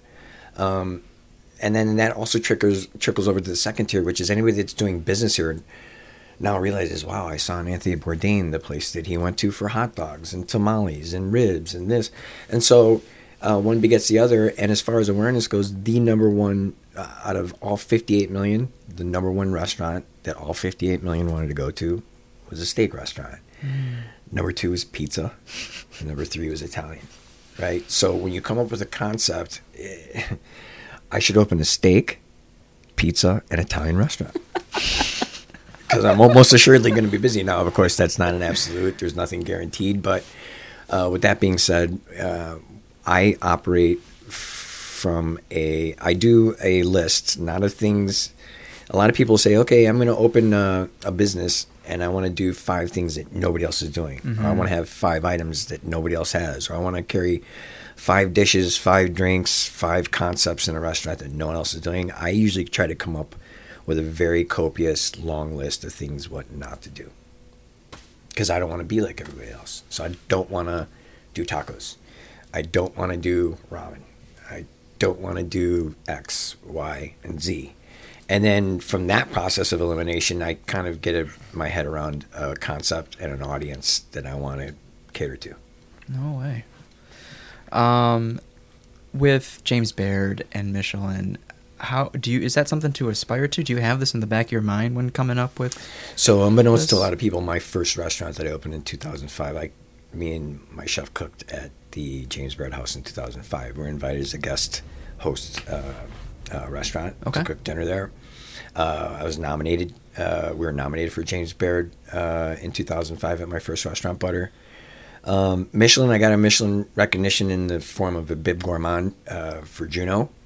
Um, my uh, one of the three concepts I want to do in the future uh, involve a small 25 seat uh, Japanese concept, which I that would be the goal. I think everybody that's looking to do upper tier progressive contemporary fine dining, obviously that's kind of the goal. But more importantly, you should really and like we all do, and I've always preached, you focus on making people happy, your guests happy first, and that'll that'll all follow. If you do it right, if people love it, you're gonna attract all that. Yeah, yeah. You mentioned. Uh, it's nice to be validated by your Right. peers and by you know getting accolades and awards. Absolutely, um, it feels amazing. It's probably you know it's like winning the Academy Award at a restaurant. Right, right. And it doesn't have to be this grand building No. with ambiance, like you mentioned, like how Big Star lacks that, and it's it's it falls down to. I went to this- dim sum places in Hong Kong that had a. Michelin star that Right. were yeah. You wouldn't I, you wouldn't go in the bathroom without gloves on. Like it's yeah. Singapore has stalls that are Michelin rated. Um, you know, it's relative. Yeah, I think if you have a really unique concept that just really focuses on service and hospitality and the ingredients of the food, uh, that's the most important thing. I went to a place called Rich Table in San Francisco recently, and the one thing that stuck out was every time you would get to go to the bathroom, any one of their waiters or waitresses would come and refold your napkin in an elaborate design, or not just your waiter or waitress, but all of them would come up and refill your water or ask how, how's everything going. Um, is there any practical advice or skill that you would implement in your businesses in addition to you know the touch on the shoulder hey how's it going or the you know remembering people's names is there is there anything more that that restaurants should be doing Sure. to retain these clients to c- keep coming back It's um, every time I uh, have had a restaurant of my own or managed a restaurant or partnered with someone with a restaurant, the the whole service hospitality seminar starts off with one premise, and it's now it speaks uh, volumes and serves a lot of people well right now because it's the culture we live in. Mm-hmm. But the one thing I do, and uh, it was in the first meeting I had with the service staff at Katana when I worked with Aaliyah, is uh, imagine that every single person that comes into the restaurant has a chalkboard tied around their neck, and on the chalkboard it says "Make me feel special." That's you know, the the cliche is that you can't make everybody happy all the time. In the restaurant business, whether you're a bartender, a manager, owner, server, you're literally in the business of making everybody happy all the time. Usually, uh, the guests are last. You have to make yourself happy first. You have to make your boss happy. You have to make the chef happy. You have to make the bar director happy. You have to make sure that your bar back's happy so he doesn't screw you over while you're working. Like it, you have to make so many people happy, and then you have to smile even though your dog died and you broke up with your significant other Yeah. and you can't pay your rent or you've got eczema right on the side of your neck. Like, yeah, hi, how are you? You gotta be happy. you know, it's like it's. It, you think about it. Uh, they say insanity is doing the same thing over and over again, expecting a dis- different result. We do that on a minute to minute basis in the restaurant business. Huh. Because we're always trying to affect. uh, You know, we're doing the same thing every day. It's a it's a day filled with rituals. You do your setup, you set up your bar, you do your mise en place, you zone everything out, you stock everything, and then you do your spiel. Hi, how are you? Welcome to so and so, and I'm gonna love you to pieces if you take care of me, and I'll take care of you. And it's just this. You do it every single, and it's exhausting. Yeah. Imagine being in a relationship, living with someone. Let's say like uh, Salma Hayek's My Celebrity Crush. Hmm. Imagine every day for eight hours a day if I uh, had to just wait on her every day for eight hours a day. After ten, well, with Salma maybe after twenty days, I'd be like, God, I can't stand you. You Get out, get away from me. I'm tired of, you know, basically, if she were to die tomorrow, uh, or we're on her deathbed, uh, well, I'm sorry, the other way around. If if I were on my deathbed, her life would have to flash before my life, and that's the life of the restaurant. Like if you're dying, your your life isn't passing before your eyes. Your guest is, Mm-hmm. or your manager, or your you know whoever's Right. your supervisor. Right, like it's right. it's eight people. Right. Right. But what about like the negative part of that? Like a big thing that a lot of people don't talk about in the industry, um, which actually is big in the EMS industry and police uh, as well, is like the the negative part of things. Like it, it does have such a big toll on you mentally and physically that a lot of times people resort to to drugs, to alcohol, to kind of this really unhealthy lifestyle outside of work to be able to cope with how much they're giving out at work, and it's mm. become a really big thing and people don't talk about it because especially in in the restaurant industry it's all fun and games everyone's happy and everyone's joking and then you go home and you don't even have energy to wash your dishes or take out you know take your dog for a walk or anything and then you're just in this it's and then people then back to work the next day and it's back on again and, and doing it. So it's kind of like a it's i mean more and more now that in 2019 it's becoming more of a, a, a thing that people talk about is kind of like the mental health part of mm. things but it's hard to kind of watch people go through this and not know that there is a support system out there and and the I know like police have a really high suicide rate and kind of how how do you kind of manage the the negative side of that and make sure everyone is is happy enough in that way I guess too to like not have to resort to those things Sure. Well, I you know I can speak from experience, uh, having you know been a chef 30 years ago, and uh, all the trials and tribulations of being an independent owner and then a partner, and just being in the business in general. And like right now, it's really prevalent that there's a lot of depression and drug abuse and alcohol abuse and uh, emotional uh, dysfunctions with people in the restaurant business. Um, because it's become it's come to the surface like many things, uh, polit- you know, uh, socially, socially and politically. But uh, here's the thing: okay, you work if you work 12 hours, whether you're a doctor, a bartender, or a restaurateur manager, if you work somewhere for 12 hours, you spent the majority of the day that normal people uh, living their lives. Uh, you're you're leaving uh, in the morning and mid afternoon. You're getting home well after midnight. If you have a significant other, or if you don't, doesn't matter. You're getting off work at a time when the only options you have are food and drink. aside from that, if you because for that 12 hours you're expelling and omitting emitting so much energy for other people that you have this concentrated amount of time. Okay, well it's 12 o'clock, it's 1 o'clock. I only have an hour to drink something, smoke something, eat something, rub something, hold something. uh, so, because then I got to go home and I got to do this all over again. So, my restaurant, everything's organized, bills are paid, office is clean, everybody's in order. You go to my house, it looks like a bomb blew up. Mm. Uh, you ask me to do 10 things for you by tomorrow, they'll be done that night. Uh, my girlfriend asked me one thing to do three months from now. There's a dinner we have to go to in, uh, on November 15th. I'll forget. Right? Because you're selfless. Uh, when you operate on selfless, um, you have nowhere to escape. When you live that life cycle, you have no escape. Why do you do drugs? Why do you uh, drink and abuse alcohol? Because you're using it to escape, because you only have a short amount of time to escape reality. Because then, if you are married, you know, you just solved uh, a problem between the chef and the general manager, or the bartender and her bar back, or the hostesses and the staff.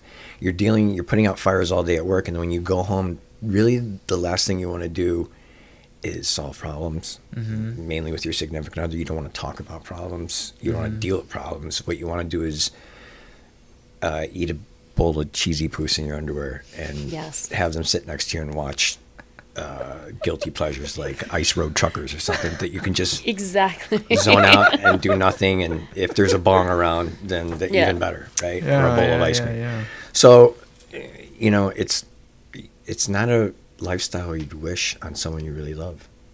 It's hard. Interesting. It's Hard. isn't that remarkable? Like if you had a daughter or a sister or a best friend that said, "Yeah, I'm gonna be a chef." Kind of what your parents are going through. Yeah, exactly, exactly. Circle. You Yeah. wouldn't wish it on a person that you actually love. You'd be like, Yes. "No, be a doctor." You give up a lot. You don't. You If work you're gonna most work that hard, holidays. you yeah. work the weekends. You work every happy hour. Like you're not able to. For me to have nine to five friends, it's so hard to hang out with them. Like, yeah, how does uh, Thursday morning at one a.m. sound? And they're like, well, what? What? That's I wake up in four hours to go to Yeah. work. Yeah. It's it's hard to maintain normal relationships with people that aren't in your industry. So then you keep hanging out with people that you do work with or that kind of know the same uh, schedule, and then it is that that cycle of just kind of keep going back and forth to to everything that you do know, and not being able to really enjoy um, a normal life. Interesting. Absolutely. I'm divorced. The only really poignant uh, relationship that I had, or relationships I've had that were really close to very successful, were because they're also in the industry. Mm, So they there's get a, it. There's a real connection and underst- uh, a very deep understanding uh, of what I do for a living. Mm-hmm. Because for a normal person, they're crazy. Yeah, They, they think you're dating crazy. is hard in this Yeah, for sure. It's so hard. You can't date. I've never dated someone I worked with in 35 years. One thing I'm proud of is I, you know, was not the typical like, oh, he's dating. And because in our and actually when and when I run a place, I encourage them to date each other. Oh, really? Oh yeah, absolutely. I broke every rule. and- I tell yeah. them uh, the We more you together. because where else are they going to find happiness? Uh, if she's working five days a week at Katana like she was and only has two days off, that leaves her two days to have a social life, to catch up with her family, to do things that she wants to do, and to try to date someone on only two days a week. When Yeah. then you're exhausted. Those two days, you psychologically a switch goes off and says, "You say, oh my god, this is my weekend. It's a Sunday and a Monday, or a Tuesday Yep. and a Wednesday," and you're you're just like, I don't want to do anything. Exactly. I don't want to date. Uh, oh man, I really like to have sex, but I guess I'll just No time. watch a movie instead and eat some fattening food, because you you find your happiness where you can when you can, Yeah. because it's such a sh- small window. Mm-hmm. Um, so it, usually the only time it actually does. And then what I don't want, two people that work for me, a waiter and a chef or a line cook, uh, there's more problems caused by them trying to hide it than there are if you actually let them be happy and Good thrive. for you. Yeah, yeah, yeah, yeah. I mean, it's it's true. Uh, you know, that's interesting. I mean, it can go the other way though too. That's what when And you it talked has, earlier like, about the drama drama. But that's spills what. HR restaurant is for. drama. Yep. Yes. right? But I I found that you know you I'm a I'm a realist. Yeah. You know you cannot work. You, you have to create a family environment. You have to create a a, a happy, uh, productive environment. it's unrealistic to think that you can expect. I had 90 employees at Katana. It's unrealistic to expect when everybody's working full time to not wind up. Uh, there's always alcohol afterwards for Yeah. some small cliques or groups. I don't.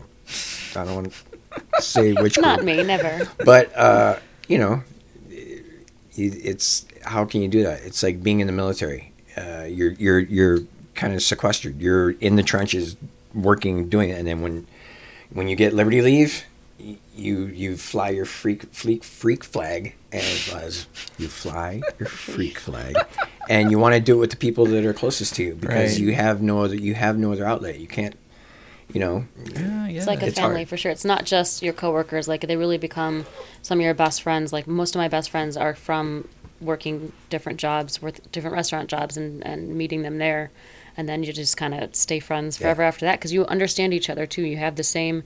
Um, You've had the same experiences, and so when people say like, "Oh, why don't you just go work over here, go work over there?" I'm like, "Cause the place I'm working, it is my family. When I'm not there, like the barbecue I had for my birthday, most of those people I've worked with before, whether Yeah. it be my Becomes current job or last family. job. Right. Absolutely. So when you even when things do happen, like during your shift, where you yell at someone, you know, you're just high stress and something happens, and you you, you go, oh my god, like you just want to murder them. Two hours later, once you're closed, it's like nothing even happened. It's like, hey man, do mm-hmm. you want to grab a drink? Because you just know that in the heat of the moment, like that stuff happens, and that's why you have an even stronger connection outside of work too. It's because you're able to deal with these super high, high, high emotional, stressful Right. situations, and then turn around and and, and let's chill. go have a drink is the variable because that's when you love someone like a sister but then after a few drinks they become your stepsister. In the restaurant business. So, so I want to ask how how important um, is it to spend time with your coworkers outside of work? And this can this is applicable to a- any industry. so in the corporate financial world absolutely not. But in the restaurant world I, it creates a stronger bond. It creates a, a better synergy. It creates uh, who put this thing together? Glue that's who. It's not me. It's not uh, one person or owner or partner. It's the collective. Like the stronger you create that bond eh, again you have to understand you're dealing with some very sensitive things. You're dealing with uh, affecting people's emotions. You're dealing with food. Uh, you're with you're dealing with a product that people put in their mouth to change the way they feel Right. and alcohol. And you know you're creating a memory and a memory uh, is pleasure. Like we only associate what's pleasurable with the memory of it. So with that being said like it's it's hugely important. Like i think any and it doesn't i don't think it's specific to uh, the restaurant business. I think any small uh, business i i don't think it works with large restaurant groups. But with small independent restaurants absolutely. And if you can utilize that family uh, that core uh, family team concept, which every corporation tries to do, is all about the team. It's all about teamwork.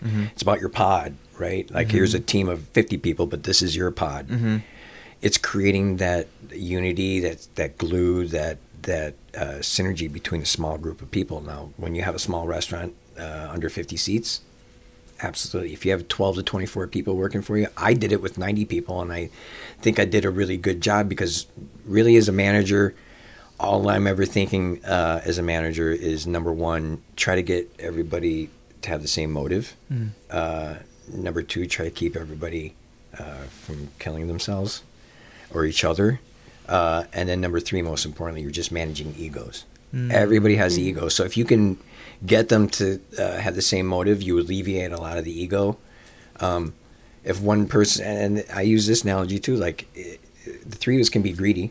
There's nothing wrong with greedy, but the minute one of us is selfish, is where that mantra breaks down. Like, let's all be greedy. We'll all make a lot of money. We'll all have fun doing it. We'll all make. If, if the goal is to be greedy and make Oh. money and be productive and and crush this business, great. But if we're greedy and she's selfish, she wants more than what you and I uh, agree upon is greedy, Yeah. then it breaks down. So just- yeah, so in that interview, initial interview, you're probably looking. There's like that selflessness gene that like Absolutely. like to be part of something bigger than themselves. absolutely. Right. It's- She doesn't remember this, but I asked her to come in the morning.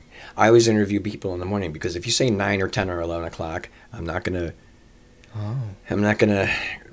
I'm not gonna crap all over millennials or Gen Z. But if you ask, like, I'll give you the the, the craziest thing I've ever heard is uh, at Katana, someone was supposed to show up uh, for an interview as a as a line cook, and he didn't show up. And I called him an hour after he was supposed to be there, and he answered the phone. And I was like, "Well, you know, I'm, I'm mistaken. Weren't you supposed to be here at three o'clock? It's four fifteen. Oh yeah, my bad, man. I'm like, well, what happened? Well, I googled it and realized that you were more than a mile away from where I live. I live in Rogers Park, and I said, oh, okay. I still don't understand. Why didn't you? A, why didn't that warrant a respectful phone call to me saying you weren't going to make it? But what did it matter if it was more? Than, well, I'm trying to find a job that's within a mile of my house. Okay. Well. So that's what we're dealing with. Okay. You know, like His loss. yeah. Um, is there a conventional route to becoming a restaurateur? Yes. There is. Yes. Did you ever uh, see uh, what is it? Uh, National Lampoon's Vacation with Chevy Christmas Chase? vacation? Yeah. Yeah. Did you ever see Las Vegas? No. No. Uh, National Lampoon uh, uh, Vegas. So uh, he's in the casino. Chevy Chase is in the casino with a guy, and he's like, he's like, oh, you're gonna you're gonna gamble one hundred fifty thousand dollars uh, at the craps table. He goes, I got a better idea. And that's like when someone says they want to get in the restaurant. Oh, you're going to put two million dollars. Here's what we do. I want you to come outside, bring the two and a half million dollars, uh, put it in a suitcase, hand it over to me. I'll kick you in the nuts, and we'll call it a day. The way to become a millionaire in the restaurant business is to start out as a multimillionaire Oh shit.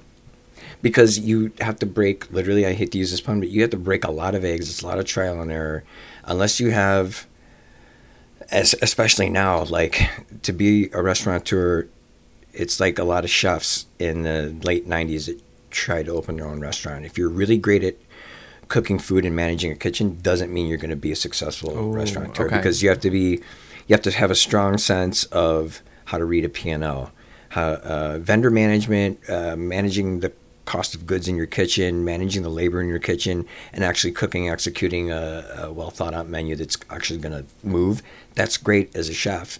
Uh, on the same side, on the other side of the coin, same with uh, an operator. Just because you're a great manager doesn't mean that you can open a restaurant and say, oh, I'm just going to hire a cook and tell them what to do. And there's so many different uh, plates that you have to spin now. So to be a restaurant restaurateur, I think it helps if you start in the mailroom.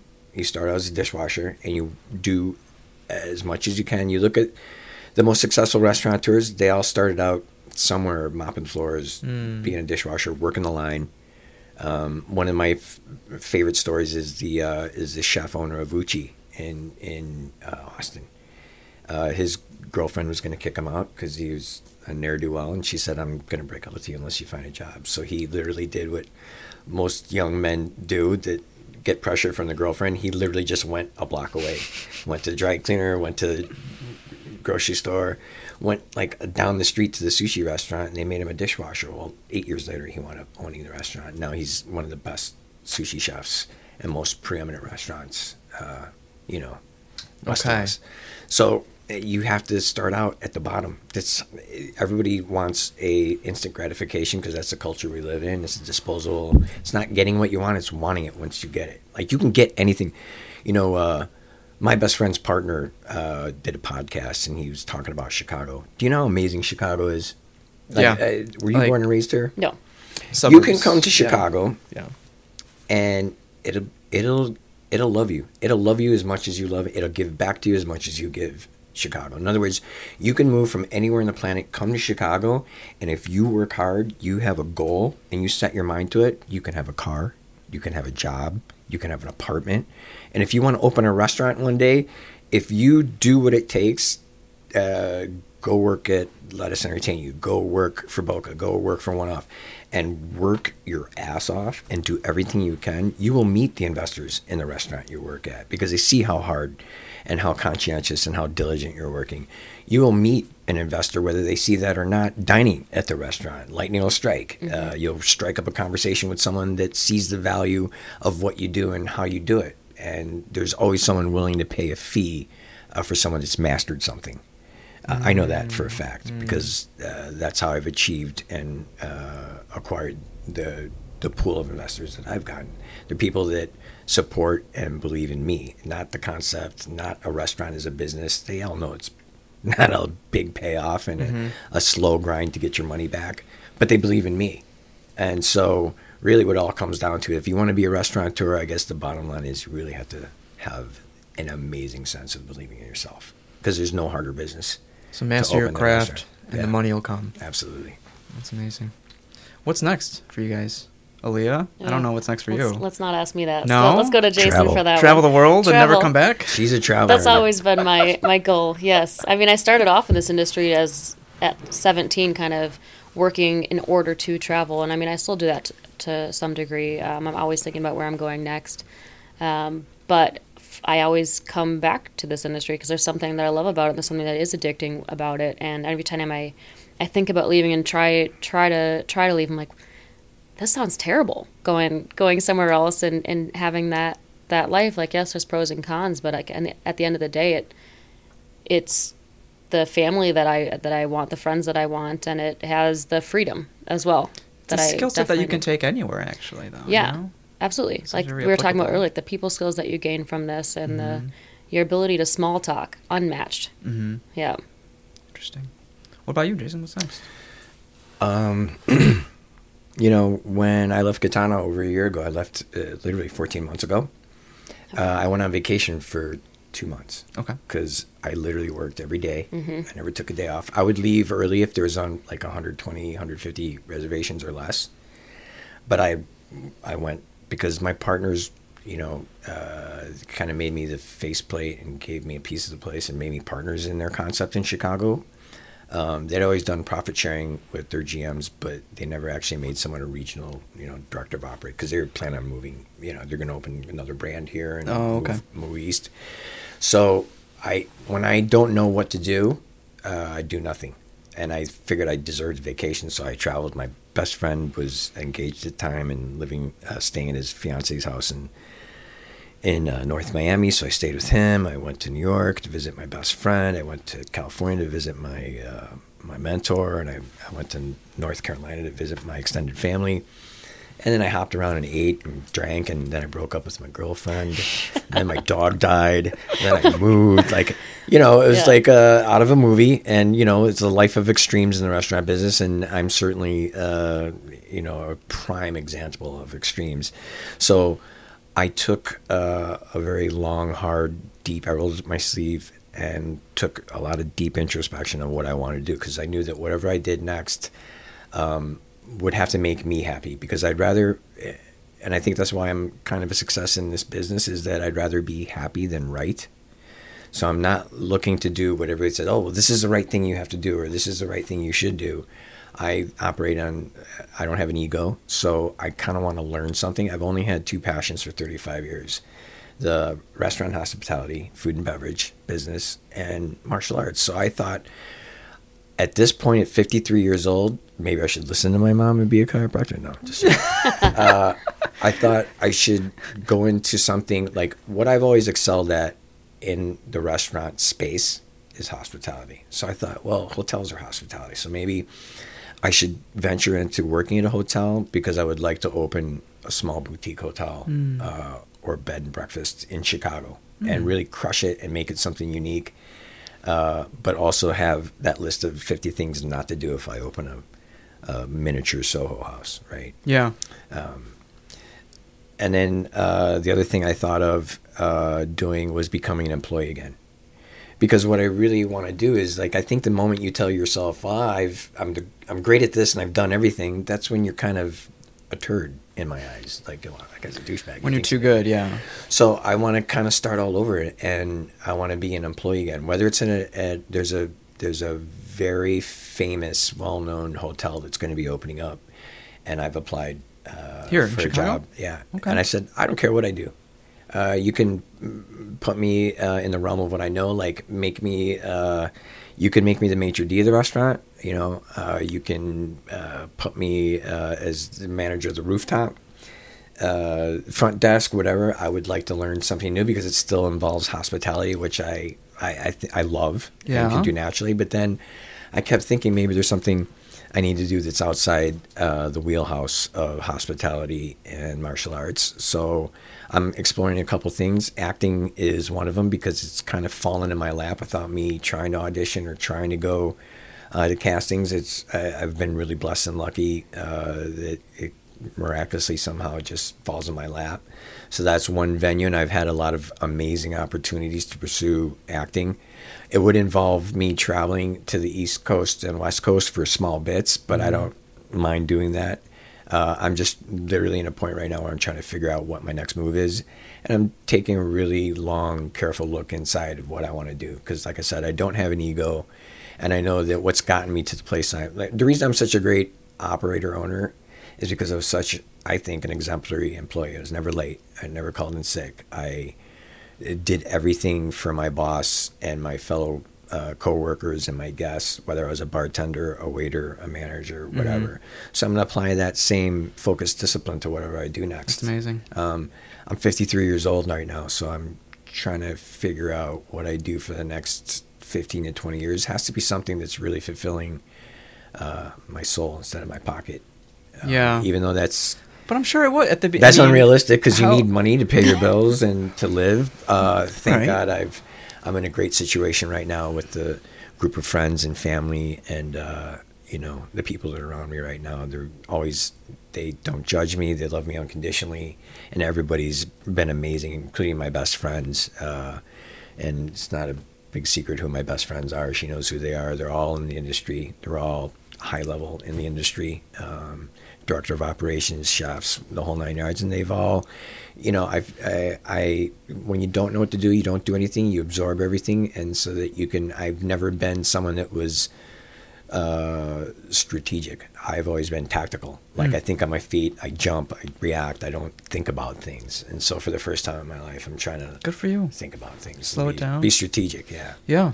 But you're not. You're not. At the same time, you're not slowing down because you just. You're always. It's something. I'm new, keeping you know? busy. Right. Yeah. Right. Right. I'm doing things to keep me happy. To still, I, I did two consulting uh, gigs that are they're crushing it and doing uh, extremely well.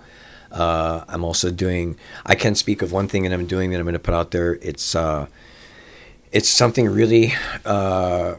To me, it's something really innovative. It's kind of retro, but in a new, cutting edge way. So there is a place called Saint Emmerich Okay. and what it is is a amazingly designed pop-up restaurant space and what it is it's going to be an incubator and uh, uh, restaurant kind of like a rogue uh, outlaw restaurant space where guest chefs from all over the world i will i will reach out to them through social media through emails or my personal connection with them and say hey uh, i know a chef in new york that is an amazing. He's probably, to me, the best sushi chef in the United States. He's uh, got his own omakase restaurant in New York. Uh, we're personal friends. We've been friends for 20 years. I'm going to ask him to be the first guest uh, of mine at the pop-up It's a cool space. So there was a restaurant called Trio at Evanston, and it's you know it's very well known. Uh, Henry uh, ran the place and owned the place in uh, in this small uh, hotel in Evanston, and it was in the lobby. And some of the chefs there were Dale Levitski, Shawn McClain, uh, Grant uh, uh, Rick Tramonto. So Yeah. it was kind of the place. It's like Next Okay. in a sense. It was like uh, it was the precursor for Next. Okay. So every every two three years it would have a different chef, but that was literally the launching pad for that chef for becoming the next big Chicago chef. So what we want to do is uh, uh, with these uh, these two people that I partnered up with. I'm essentially going to be the uh, curator director of this Yeah. uh, pop-up space, and what we'll be doing is hosting chefs from all over the world. It's kind of like um, traveling tattoo artists in a way. Exactly. Well, it's that. funny because my best friend who did all my tattoos, she's the one that introduced me. She, Oh. her, and a collective group of her creatives designed space. Oh, so Oh, it's okay. amazing. Oh, yeah. cool. And it's called Saint Emmerich. Okay. And it's in the most. It's kind of a you have to see it to believe it kind of space. You know, in the last podcast, the Alpha Hippie podcast, you got you mentioned um, how you can go to any any neighborhood. It doesn't have, even have to have a sign. It could be have a red door, but people are seeking adventure Well, an experience. I think that's what you know the restaurant business is all about, especially now. Um, and I can I can speak from experience because Jerry Kleiner opened Vivo in 1990, end of 1990, and he opened it in um, the West Loop. Now you look at West Loop now. All right, when I lived in West Loop in 1987, there was nine people living in West Loop. Oh. So there's only one loft building that you could rent. there was only one loft building that you could rent apartments from. It was called New Management. It was their first building. There was nine loft apartments. I paid six hundred dollars for 2,200 square foot loft. Yeah. and Michael Blatter, who managed the shelter, lived there. Al Ford, who was a very famous photographer, uh, lived there. Phil and Flash, who was a rock and roll nightlife photographer, lived there. Um, uh, it was a mixed bag of nuts. It was just all of us living and pioneering this neighborhood. And then now, fast forward, uh, 30 years later, it's the most Tony neighborhood in Chicago. It's the equivalent of Chelsea or Soho, uh, our our Chelsea. Uh, it's it's restaurant corridor represents some of the best restaurants in Chicago, or certainly some of the most Right. uh, affluent and and you know the Google building, all this stuff. So uh, for me, um, it's it's been a it's been a huge uh, cyclical Yeah, uh, it's journey. full circle, yeah. it, it has. It's ridiculous. Well, thank you guys. I mean, that's all all I had. Awesome. Yeah. You guys good? Any, anything you want? I mean, I want to impart on the on the world while you have the mic. Oh no, I'm good. Aaliyah's good. Uh, what's your favorite uh, restaurant? oh, favorite restaurant. Favorite restaurant. I don't. I don't know if I have a. F- I've never been to any of the like Alin- Alineas or or Next or anything like that. Um, last restaurant I went to, I love going to a Mediterranean spot called Larsa's in Skokie. I Don't used to dine in like, Skokie a lot. don't dine in Skokie a lot. I used to. You know, I grew up in Rogers Park, so I used to, but not recently. Um, Uh, Pita Inn, lo- see, and then the Russian uh, Yeah. Zhivago or uh, yeah, pita Inn is like a- yeah. it's a good go-to. Yeah. But, and Larsa's more of a sit down, sit down than, than that. What's your so, favorite restaurant? Man. I don't have time to go out to restaurants. I work too much. I kind of lost track of my story for West Loop. What was the original question you asked me when I started going on that tangent with the West Loop? I don't even I don't know either because I, neither. kind of lost. Uh, I kind of lost. I don't know. I mean, all, Au Cheval's great, but like if I'm in the mood for a big, we, we, Aaliyah came out to. We went to Small Cheval the other night, so I mean, Go to uh, Cafe Marie-Jeanne. oh, where's this? oh yes. Yeah. That's got the Mhm. best burger in my uh, book, and then How do you spell uh, that? Loyalist. Loyalist is underneath Smyth, which is a Michelin-rated. Okay. Uh, Alinea Elam uh, opened the restaurant with his wife, and it's amazing. It's uh, Okay. They got voted the best burger by um, Oh, interesting. Gourmet or Food and Wine or both probably, but it's my second favorite. I go back and forth. I ping pong between You live there. those two places. Yeah, this whole body's body by burgers. Body by Burgers. I dig it. It's And doable. tequila. Trademark. And te- Tequila's probiotic. You lose Hey, weight if you, you- drink it. It's like eating celery. Negative calories. yeah, exactly. well, thank you guys so much for spending the time. Pleasure. To Quite quite the legacy, Jason. Um, and we're keen only in my own mind. Oh no, I don't think And mine. so. I think your your work speaks volumes. Well, you know what? Uh, the only if there's one thing that um, uh, that I'd like to be known for is that not the guests, but the people I work for, that I affected them in a, in a way that's memorable. Yeah. and, and I'm really proud of that because everybody I've ever worked for, when you know, who knows, two years from now, after she's done traveling and I open, I have a restaurant, I'm gonna ask her to come work with me, and chances are she will because she knows I'm gonna treat her right and I'm gonna make sure worry about her whether or not she's gonna uh, have a livelihood and make enough money Right, to do right. it. And I would never, you know, say you have to come work for me. But Right, right. you know, I, I wouldn't even. She knows I wouldn't even ask her unless I set it up so that she knows she would be very profitable and happy and create a safe environment. Right. I, just like you trying to seek out the hotel industry, I think you, you're at that point where uh, maybe I I don't know if I'm right or wrong, but like where people want to work with you just to learn, just to just to be around you, maybe. For sure. perhaps, His right? name comes with a, a lot of stuff Yeah. working working for him, no matter even what the concept is. People go into it knowing It's his name too, good, and yeah. knowing what reputation he has. Right. Um, That makes me happy. oh man, that's great. I love you. Oh man. All right, thank you guys. Um, for Absolutely. those, stay in tune. Um, Aloha, stay curious. I'll see you in the next episode.